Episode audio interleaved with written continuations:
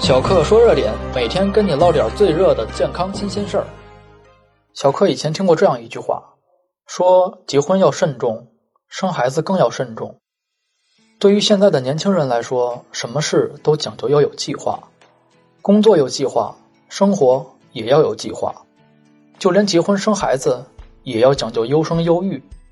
所以在决定要孩子前，大部分的夫妻都会做好充足的准备。两人要好好的备孕，但是生活中总有些事情是不可控的，比如意外怀孕。这个时候，很多新婚夫妻就很纠结，到底是要还是不要？要吧，打破了原有的生活计划；不要吧，做流产会伤害女性身体。所以这个时候，就体现出备孕的重要性，因为备孕这件事，本来就是很正常的事情。但对于有些从不做计划的人来说，他们对于备孕就会一头雾水。本来夫妻之间性生活难免就会有意外发生，有了自然怀孕不就可以了吗？为什么还要有备孕呢？其实对于夫妻来说，备不备孕这件事，还真的是有区别的。如果你的日常生活不够规律，饮食不够营养均衡，同时。还有很多不良习惯，如抽烟、喝酒、常吃快餐、烧烤、经常熬夜等问题。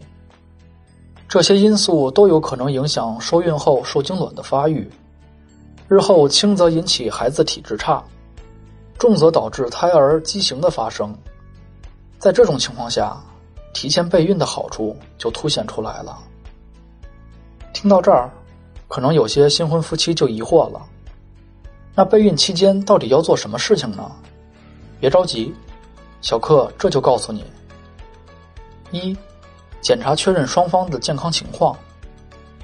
虽然怀孕是女性的事情，但备孕却是夫妻双方的事情。夫妻双方的身体健康情况，很大程度影响着受精卵的质量。在中国，为了保障下一代的健康，国家给备孕夫妻都提供了免费的孕前体检。这么好的一项惠民政策，为什么不好好感受一下呢？这里就要注意了，如果女性有牙齿方面的疾病，孕前要提前治疗，否则孕期会加重牙齿疾病，并且影响胎儿的健康。如果女性尿常规、肝肾功能、血糖等方面也有问题，也一定要提前治疗。如果女性在婚检中查出白带常规分泌物感染阳性，这种情况一定要先进行疾病治疗，待康复后再考虑怀孕。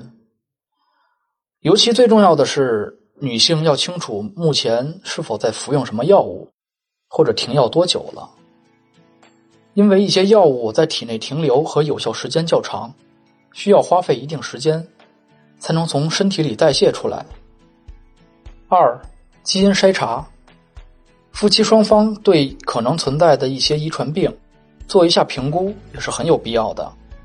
比如囊性纤维化可导致严重呼吸问题和肺部病变，镰刀状细胞贫血可导致多器官缺血症、严重黄疸、胆结石、骨痛、血尿、低血容量性休克、智力低下等问题。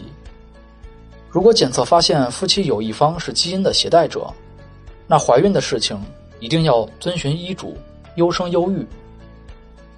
三，改正不良生活习惯。夫妻双方在备孕的过程中，一定要戒烟戒酒，更不能碰毒品，甚至如果有条件允许的情况下，连二手烟都尽量要远离。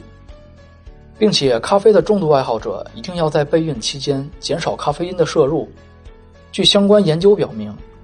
过量咖啡因会和流产和早产有关，建议控制在每天一杯。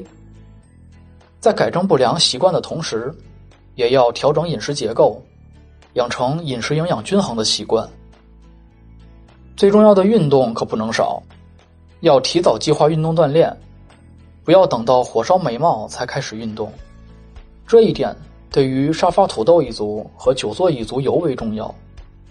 因为备孕期间通过运动来提高身体机能，不仅能增强核心肌肉群力量，对身体内环境的改善也是益处多多的。四，提前补充叶酸。根据美国疾病控制和预防中心的数据显示，建议在孕前一个月和怀孕的前三个月，女性每天服用四百微克的叶酸，可以将患有神经管缺陷婴儿的几率降低百分之五十到百分之七十，同时还有助于预防其他的一些出生缺陷。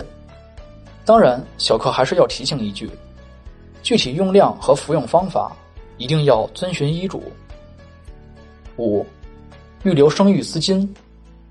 从备孕开始，夫妻双方可能就要为怀孕和孩子出生做资金准备，因为备孕和生孩子不是一次性投资，而是持续性投资，并且投资量是非常巨大的，所以建议新婚夫妻尽量提前预留生育资金，省得以后烦心。六，做好心理准备。其实备孕除了身体上做准备，更重要的是夫妻双方心理上的准备。对于女性来说，孕期和产后都有可能会抑郁，尤其是产后抑郁，因为产后抑郁而造成的家庭悲剧时有发生。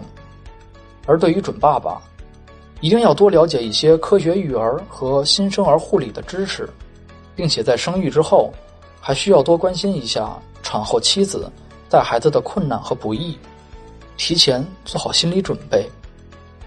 怀孕生子是两个人的事情，夫妻从做出备孕的决定开始，就要做到积极沟通，体谅对方，谨遵医嘱，确保双方身心都为小生命的降临做好了准备。